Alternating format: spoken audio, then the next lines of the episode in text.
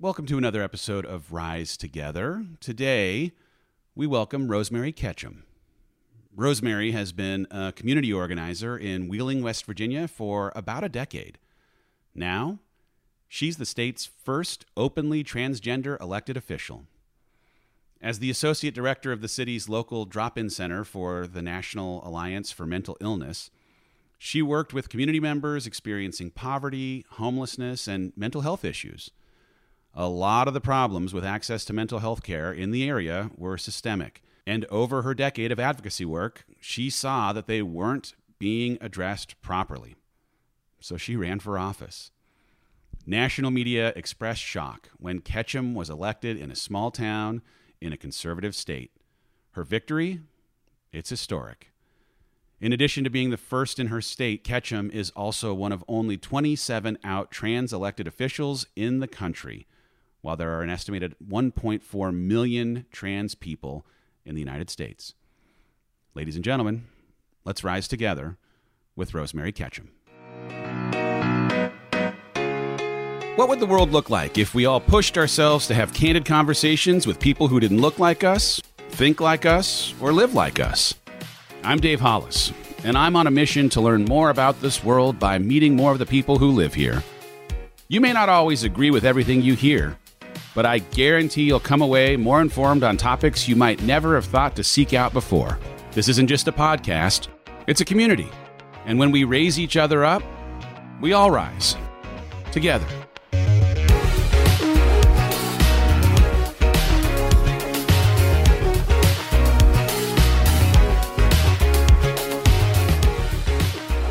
All right, ladies and gentlemen, Rosemary Ketchum is here. Uh, I'm so excited to have you, Rosemary. Thank you so much for being on the show today. Thank you so much for having me. So, just by way of introducing yourself a bit to the guests of this Rise Together podcast, will you give us just a little background, just a little history in how you got your start in mental health advocacy and maybe how that advocacy led to what you do today? Wonderful. Uh, so, I've been a community organizer in the state of West Virginia for quite a few years now.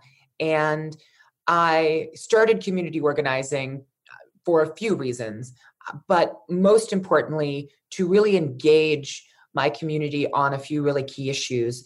And those key issues include racial justice and LGBTQ equality, but also mental health. And mental health has been a through line in my life and my family's life uh, for a very long time. So uh, I went to school for psychology because I, I love you know uh, everything about the human brain and and I have a lot of questions about the decisions we make and the behaviors we have. And uh, I was lucky enough to get a job uh, while I was in college um, as a director of a mental health facility. Wow! So you had something that you were passionate about. I'm going to assume that you, in some way, saw a need inside of your community and at some point, you decide to pivot from your work inside of this advocacy to running for office, mm-hmm. which does not, um, you know, like doesn't feel crazy because, of course, if you have passion and you see need and you think yourself to be the most qualified human being that could ha- help bring change or policy to the thing that has issue in your, uh, you know, in your town or your or your state, uh, fantastic. Uh, it turns out that in making the decision to move from advocacy that you happened to have become the state's first openly transgender elected official but i'm going to assume and i don't want to assume i shouldn't assume anything that you ran because of your belief in you being the most qualified candidate who happened to have been transgender but i'm curious what the inspiration was in wanting to jump into politics and how how your identity in some way or not played a role in that choice to get in the mix? Great question. I never wanted to run for office. And, you know, I, as a community organizer, uh, as a grassroots organizer, kind of loved the idea of being, you know, kind of scrappy and underdog and sticking it to the man. And uh, I, and, and while doing that, we worked on some really, really important issues. got some things done. Uh, you know, more often we failed than than uh, uh, than won our issues, uh, but that's politics. And uh, I always acknowledged and knew that while we had policy positions and we had, you know, we, we wrote bills and we knew what needed to be done to solve a lot of the issues um, that we cared about, eventually and inevitably, the biggest obstacles were the elected officials that we needed to convince uh, to support our cause. And they were often uh, less compassionate, less sympathetic, and less motivated than anybody else, unfortunately. And, you know, and even then, I, I didn't decide that I should be the person to run for office. I asked all my friends uh, that, you know, if they would run for office. And some of them did, uh, most of them didn't. And, it, you know, it, I came to the realization that if we wanted to act, actualize the issues we cared most about, uh, we had to take the next step and you know support you know members of our advocacy groups and you know organizations to run themselves. So uh, I, I always loved supporting other candidates but you know this time it turned out to be my turn. It's so i mean i, I love it. I, I read the quote that you had in time magazine. I mean hello time magazine covering local politics as they should. Yeah. Uh, your quote was i never considered running for office not because I didn't think I could do the job, but I just didn't think I was allowed. Mm. And so, man, for anyone who in any way has ever afforded what they think you can do or what is okay or not okay, there's something amazing in this recognition that any of us can be called to step into an opportunity like this and you you heeded the call inside of a state that had never previously recognized someone who is like you to do this job and you were you were voted in you were elected. So i mean it's an amazing thing. Yeah you know i think uh, uh, unfortunately west virginia isn't always cast in the most flattering light. There are a lot of misconceptions about our state a lot of things that people believe uh, and and who may never have been to our state before. And you know with with this election i did i definitely didn't didn't anticipate you know national headlines. I thought if if i made the front page of our local paper i'd probably frame it um, and so to see the the you know the country respond in such a positive way i hope impacts also the narrative that people have about west virginia. Yeah i mean it's it's uh it's an interesting thing. Anytime anyone does a first anyone anytime has an only right? Like you are in a town called Wheeling that I'm going to guess most listeners of the Rise Together podcast couldn't find on the map. Man, the media, they love a story about the first or only. And in your case, the national news attention or the focus of this. Um, you know, smaller town kind of thing becoming something that might be picked up by bigger publications has to have been, um, I'm going to guess, unexpected but was was there something in it that you were prepared for or was it just absolutely holy cow what in the world is going on? You know it's thrilling for sure. I mean i gained thousands of twitter followers overnight and you know like you said time magazine gives you a call and cnn and msnbc uh, and y- yes it is somewhat overwhelming. I did not prepare for it. However you know i think you know it my race and the his, somewhat historic nature of the race was compounded by all of the other things happening in the world. I mean, I was elected during Pride Month uh, by accident. I mean, our original election day was in May, and so it needed to be pushed back because of COVID.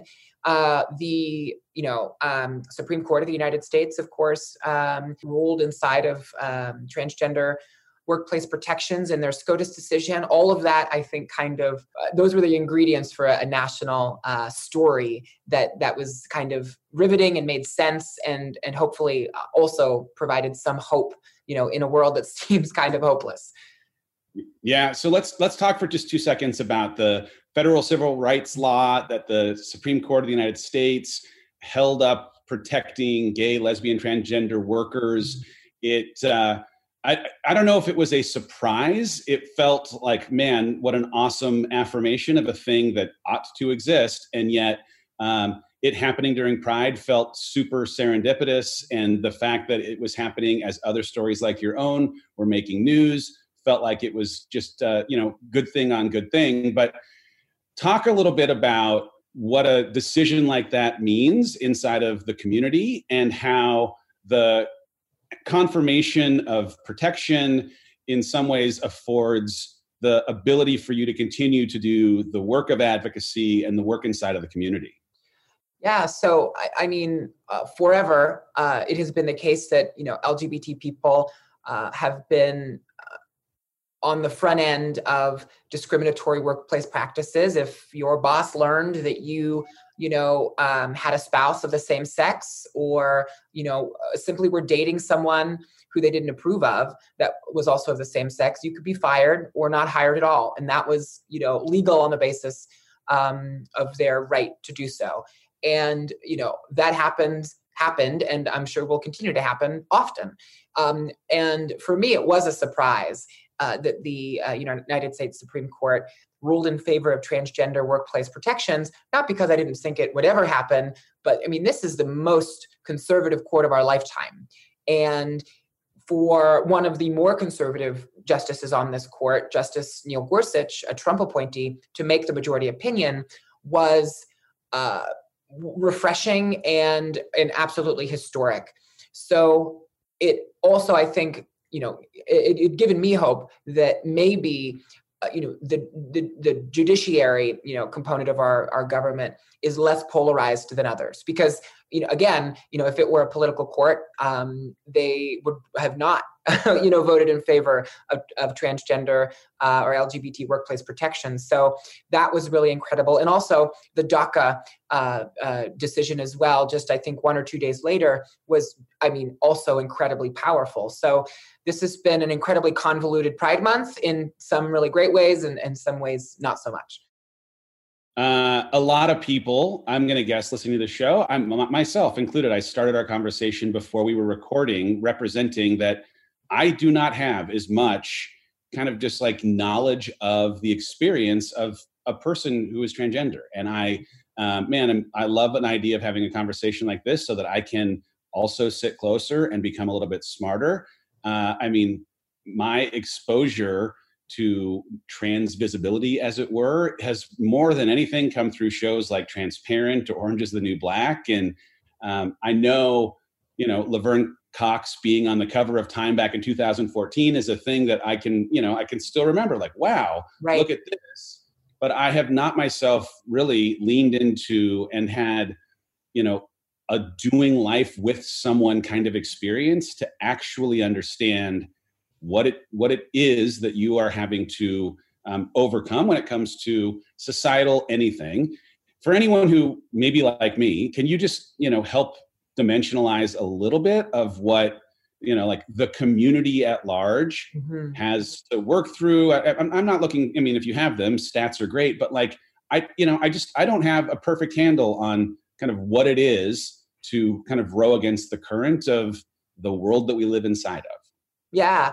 No i mean it, it's incredibly you know cultural. All the implications that we deal with are societal and cultural especially as trans folks because you know essentially we are betraying the societal expectation of our biological sex. We are saying we don't feel this way. This isn't the way it works at least not for us.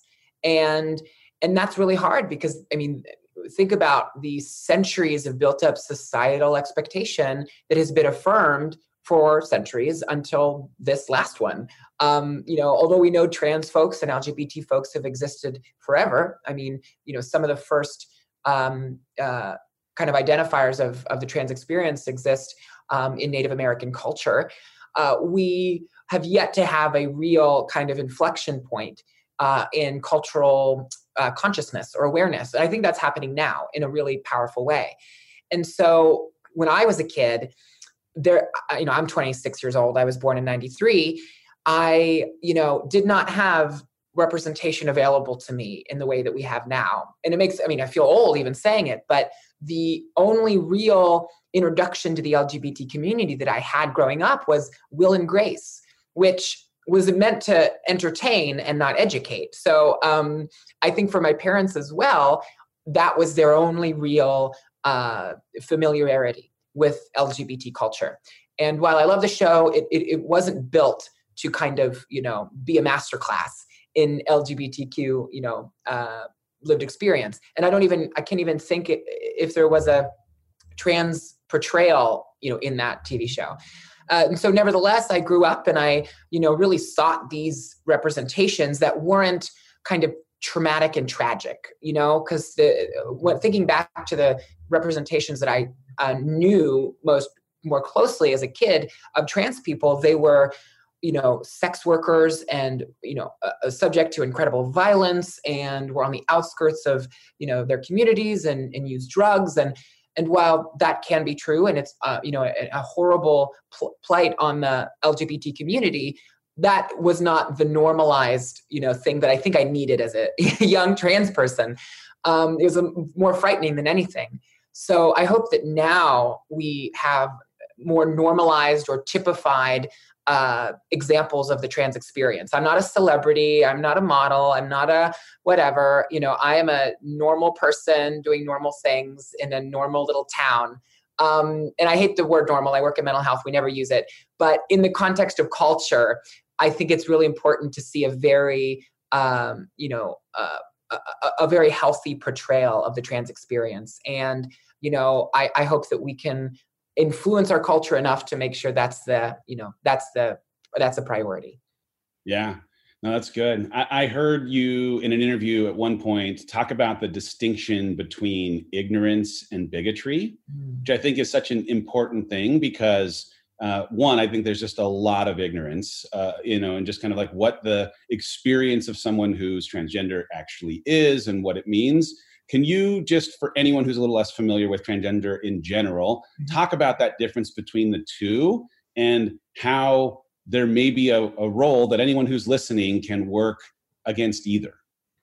Yeah. So, I mean, growing up trans, you encountered some of the most awkward experiences maybe ever you know especially being trans in rural america and you know I could, I remember, you know, having experiences with people who would ask me about my genitalia on the first, in the, within the first five minutes, or they would, you know, point out my Adam's apple or just some weird, just weird things. And, um, you know, I've gained a lot of confidence over the years. I, you know, I'm no longer a, a insecure teenager, but I, I sooner or later began to identify and differentiate the people who were doing this on purpose and were unkind and and and and, and hateful in a way um, but uh, differentiate that between the people who just did not know and did not have the language and were working with an empty toolbox. They had no frame of reference here. And you know i learned many times over that i was the first person you know this individual first trans person this individual had met. And uh, you know i tried to uh, you know come to those situations with grace and diplomacy and patience because uh, the last thing i want to do is punish curiosity because the second somebody kind of goes out on a limb to ask a question they're uncomfortable with if we slap their hand they may never ask that question again or they may never uh, feel a willingness to learn or understand I, I understand that I am, for some people, the only trans representation that they see in their town. And I, while no trans person or LGBT person owes somebody their story or the facts about their personal history or medical history, I I feel a kind of responsibility to try to be as open as possible for the folks who are are genuinely curious and ignorant but want to build that toolbox want to want to have the language you know at their disposal so that the next time they meet somebody or have to have a conversation at a dinner table you know they're prepared to be an ally. No that's good. I like that. On uh, this rise together podcast we have a lot of parents that are listening a lot of parents who uh, if you're a parent i think you have to have children. If, uh, if you have children that maybe um, are questioning their gender identity or have maybe recently come out as trans and you with your accomplishments you're now obviously a very visible out trans person that they could potentially look up to what is something that you would want these parents to know about how best to show up for their kids mm-hmm. if they find themselves in a situation where they're being introduced with something that they also may be unfamiliar with and don't totally know how to handle mm. i would say embrace self-expression one of the one of the most fascinating things to me just from a psych mental health perspective uh, you know gender identity and, and gender roles are fascinating in and of themselves um, and there's a great discussion about nature nurture and what's innate and, and, and what isn't. And I actually am fascinated by folks who aren't LGBT, the kind of gender expression that cisgender heterosexual people experience. Because as trans people and LGBT people, we are, you know, I think privileged to be liberated in our ability to um, have free self-expression. I mean, we do live in a world that does not is not always kind, but you know, I get to do this in a way that I, you know I think I'm given permission because of my trans identity. A person who uh, does su- subscribe to you know more rigid gender roles, um, who is cisgender, heterosexual, they don't have the same liberties uh, to express themselves in in their gender identity or sexuality without having to you know um, you know get permission or have to kind of qualify it in some way. And and so for parents i think you know it's easy to be scared and to not know what's going on and to you know and to hope that what you're doing is enough.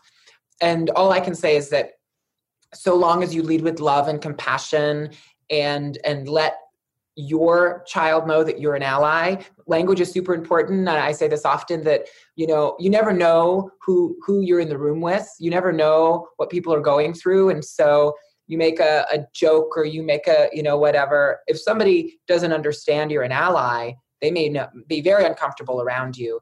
And so i think the language we use is is super super important and especially for children they pick up on it so um, so incredibly. So, I mean, I remember being a kid, and if somebody made a gay joke, whether it was you know, and you know, just lighthearted or not, I remembered it, and I thought, oh, they might, you know, that that's something I need to kind of note just for my own survival, I guess.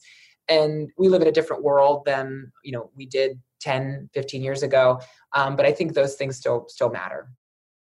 One thing that any listener can do, I got a tattoo on my arm. It just says the word ally. Wow. So it is very clear to anyone who is interested in having a conversation with me where I stand and wanting to be supportive of, frankly, anybody, anywhere, anytime. Yeah. Let's go.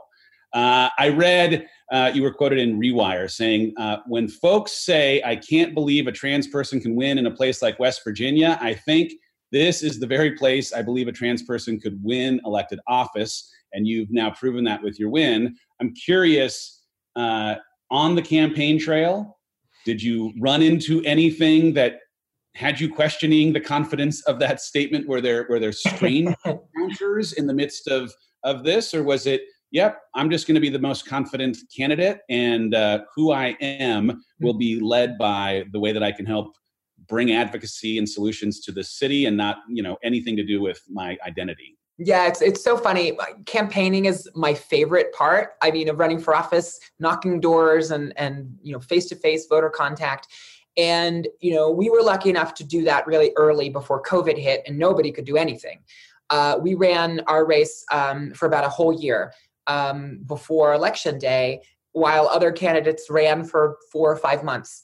And and and we did that consciously because I understood that while I have worked in the city of Wheeling for a decade, community organizing and building relationships, there were plenty of people for whom I did not uh, know and did count on their vote that I needed to engage with and speak to. So I I did a lot of the, the groundwork early on, and I had some really wonderful, uh, humbling experiences, a few awkward ones, none that were traumatic or tragic. I did have one experience where we were um, driving to a part of our district that was that's more rural uh, and that I have not I have not had a whole lot of experience in, and it's a, a district that is in two counties, so it's a little awkward.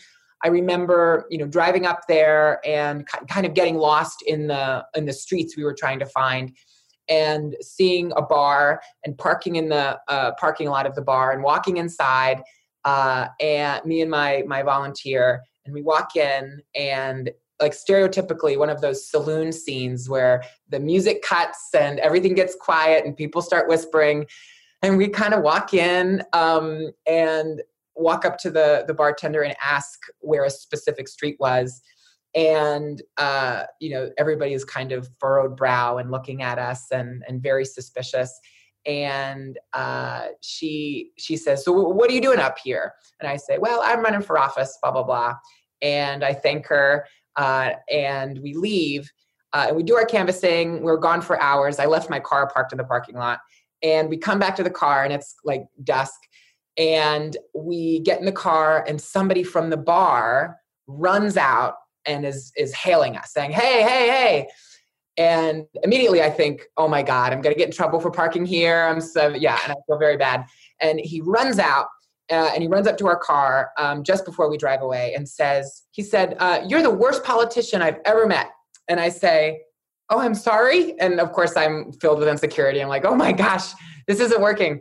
Um, and this, mind you, was the first day I'd ever gone out to canvas. Um, and he said, You're the worst politician I've ever met because you didn't introduce yourself.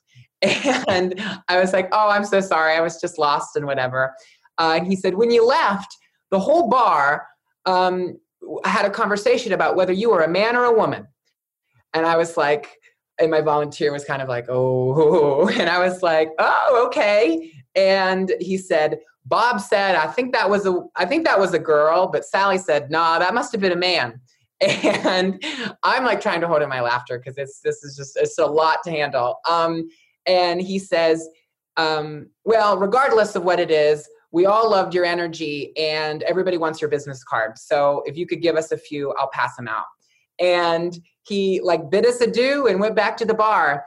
And it was a moment that I think set the tone for the rest of our campaign and makes me think of the you know the difference between ignorance and bigotry you know he didn't have the language that he was using he, he wasn't sure how to approach the conversation but he kind of got down to the ground level and said you know you seem like you could do a good job we want to learn more um, and and for me that you know that gave me some humility uh, and i think hopefully helped us win in the long run Local politics, though. that is local politics for you. Holy cow! I mean, it's it's so interesting because you know, turning on the news right now feels like a be careful that you don't get pulled in for hours and overwhelmed by all of the things that are happening. There's a chance that you can be discouraged sometimes in watching what's happening on the news with how big national politics feels and how hard it might feel as an individual to affect any single thing in such a big machine.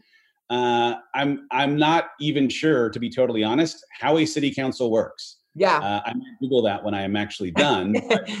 could you uh, could you just give a little bit of insight for the human who might be listening, who thinks, "Man, I feel overwhelmed by yeah. my ability to personally change mm-hmm. everything that's happening in the country." How the possibility of change or mm-hmm. affecting mm-hmm. things locally through local politics or city councils is a thing that may in fact afford them a chance to feel like they are contributing in a pretty meaningful way. Yes so you are right on point. You are speaking my language. I, I talk about this all the time. You know we focus on national federal politics and the progress is glacial and it's frustrating and it feels super hate hateful and just everybody's fighting.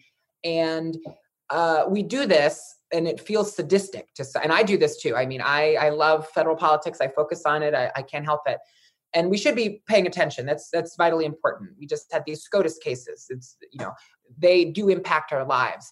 But when people feel apathetic or indifferent about national politics i i try to remind folks that when you think your vote doesn't matter you know talk to your mayor talk to your city council members. I won my my race by 15 votes.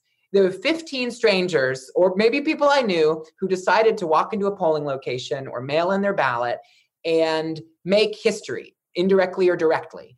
And those were 15 people who cared enough about their community to do that. It wasn't rigged. There wasn't an electoral college. There was 15 real people who live on real streets in my ward who decided to vote. And that we wouldn't be talking right now if 15 people voted the other way. And so I that makes me, you know, really engaged in local politics because I, I know how um, I know how sensitive it is and, and how much change can, can be possible. And while each city government is very different, we have different charters and rules about, you know, engagement. Um, there is so much untapped power in local government and wherever you know your listeners live there, there is incredible power in your local government because your mayors can make a decision on monday enact it on a wednesday and you can see the results by friday that doesn't happen anywhere else in US politics, but in a city, town, or neighborhood. And especially when we have conversations about racial justice or LGBTQ equality, you know, we have, I think, a particular obligation in local government to tackle these issues. And we have opportunity to do that. You know, in the city of Wheeling in 2016, we passed a non discrimination ordinance we didn't wait on our state or the Supreme Court. We said, you cannot fire a person in the city of Wheeling based on who they love or how they dress. And you know that was a kind of symbolic but also very tangible thing we could do as a city to you know make good on the promise that we are the friendly city.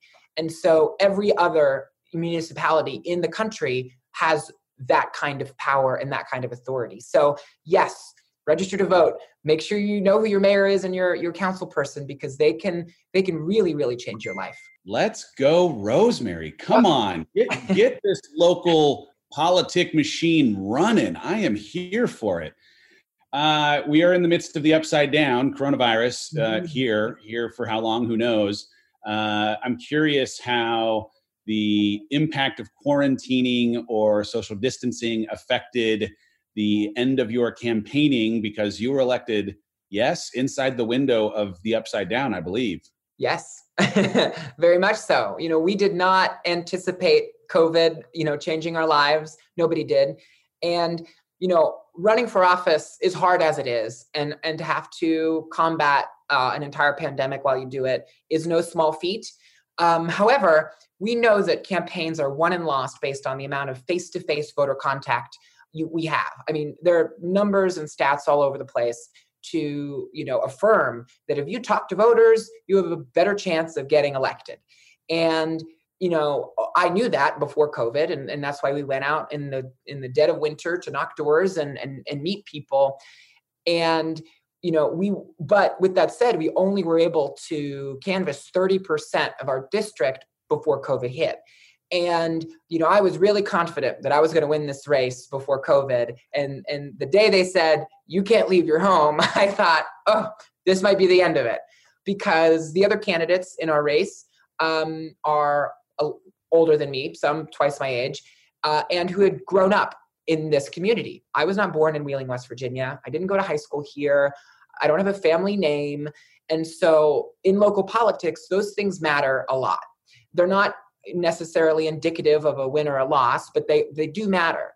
And so for me, it was really, really important to kind of work against those already kind of institu- institutionalized factors.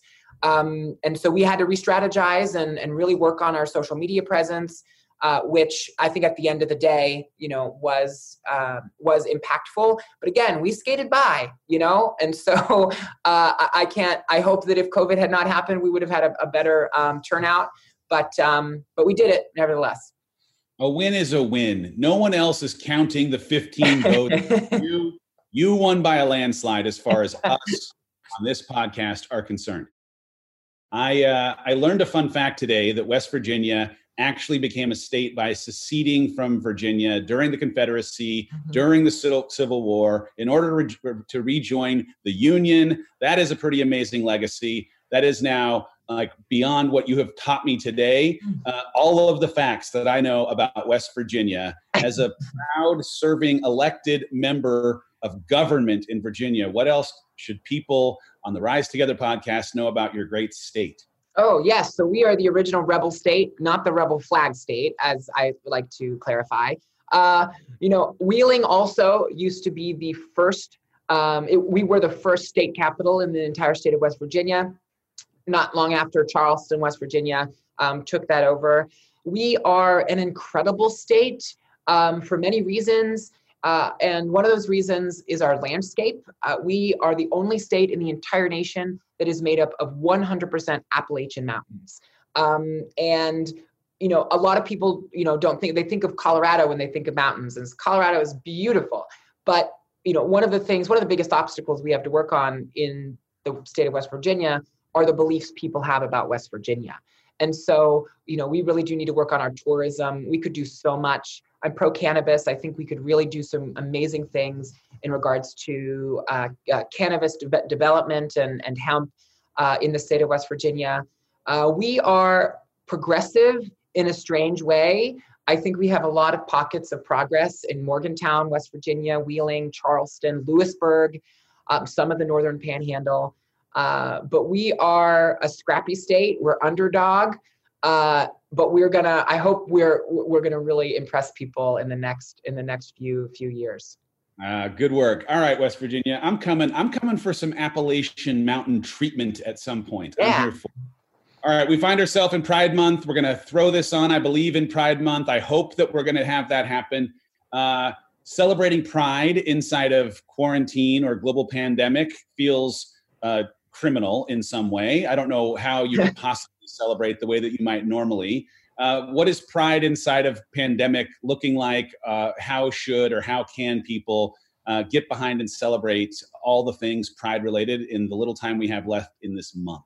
Yeah, I mean, pandemic pride sounds counterintuitive because pride is all about you know being out literally and figuratively and uh, you know expressing yourself unapologetically and while we cannot do that in crowds and assembly uh, we're already doing that you know through mediums like this. Uh, we're engaging with folks in a positive progressive way uh, and and learning. And i think what what is happening right now um, regard i mean uh, bigger than lgbt uh, uh, politics i mean we are having a, a national conversation about history about what's happening right now and what our country will look like for the future and you know the decisions that we make today the people we elect today are going to be in charge of shaping the future of this country in a way that i don't think other elected officials have had the opportunity in the past so we are absolutely at an inflection point uh, in our country. And, you know, I worry that if we don't capture this momentum and really set in stone the values of what it means to be an American, uh, that we will not see the progress we want to see. So make sure you register to vote. You know, be proud uh, of of your uh, ability uh, to participate in this democracy uh, because you know it's all we have at this point. All right. So, speaking of elected officials shaping the future of the history of our world, of this country, of your state, what is for you next beyond Wheeling? I mean, you just won, so maybe you're not thinking yet about where you be next. But uh, do you see this as the stepping stone to something that maybe takes you beyond Wheeling, or have you even considered yet what happens after this? Yeah, I, I, am sworn in next Wednesday. So I, I, have a lot of work to do to earn my space as a city council member and as, a, as an elected official. Uh, I am excited to support people who run for office, whether they are, you know, people I know, people I don't know, whether it's me or somebody else. I I don't know if you know I will run for higher office. You know, I I, I feel like I love this work already. I feel like I've been doing it unofficially uh, for quite some time now. Uh, but I will take any opportunity to represent uh, the values that I hold dear. Uh, and if I can see those actualized in a way that is uh, impactful and influential, I will do anything that I can to make that happen. That's awesome. Uh, we have, as a company, previously supported the work of the Trevor Project that has done a lot of great work inside of the LGBTQ mm-hmm. community. Mm-hmm. And uh, I'm curious if there are other advocacy groups that you have personally either been connected to or have passion for that you might share with this audience if they find themselves interested in being able to dive into understanding advocacy or supporting people who are being advocates themselves mm. who who who who, who, do, who do you think they should go to Great question. Uh, a few resources that I really do love include the Transgender Law Center. They have a lot of incredible resources um, around litigation and uh, also resources around advocacy. I love them. Uh, I'm a little biased here, um, but I love the work of the ACLU uh, across the country. I'm a former um, state board member uh, here in the state of West Virginia, and the ACLU is doing, doing some of the most incredible work around advocacy and litigation in regards to the LGBT community. So if you're not a member of the ACLU, make sure you make it happen. Uh, and in, in so many states, we have uh, some incredible uh, organizations doing really good work. Here in West Virginia, we have an organization called Fairness West Virginia um, that I'm so incredibly proud um, to be uh, associated with and a supporter of. And so we're we're attempting to pass something called the Equality Act, uh, which uh, would set in place uh, workplace protections, although now we have a SCOTUS decision that does that for us, but also housing protections for LGBTQ people. While we do have this incredible SCOTUS decision to protect folks in their workplace, there are no protections for LGBTQ folks in regards to housing. You can still be evicted or um, you know discriminated against in regards to um, housing in the United States. So in West Virginia, we're trying to pass a law um, to make that um, discrimination illegal. We're not there yet, but we're getting close. So I, I would I would also search in your own states um, for organizations that are doing similar work and see how you can uh, what you can do to support it.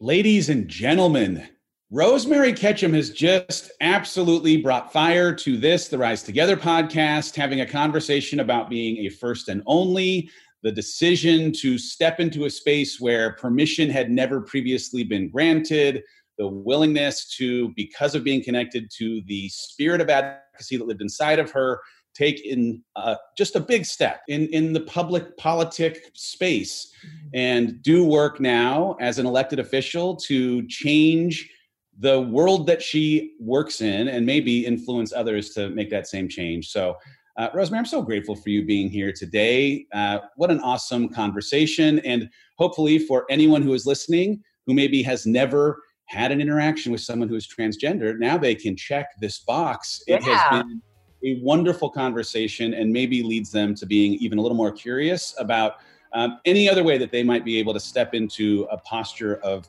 advocacy or being an ally on behalf of the community at large. So thank you, thank you, thank you so much for being here today. Thank you for having me. Rise Together is hosted by me, Dave Hollis. This show is produced by Chelsea Harfouche and edited by Andrew Weller, with production support by Sterling Coates. Cameron Berkman is our executive producer. Rise Together is a product of the Hollis Company.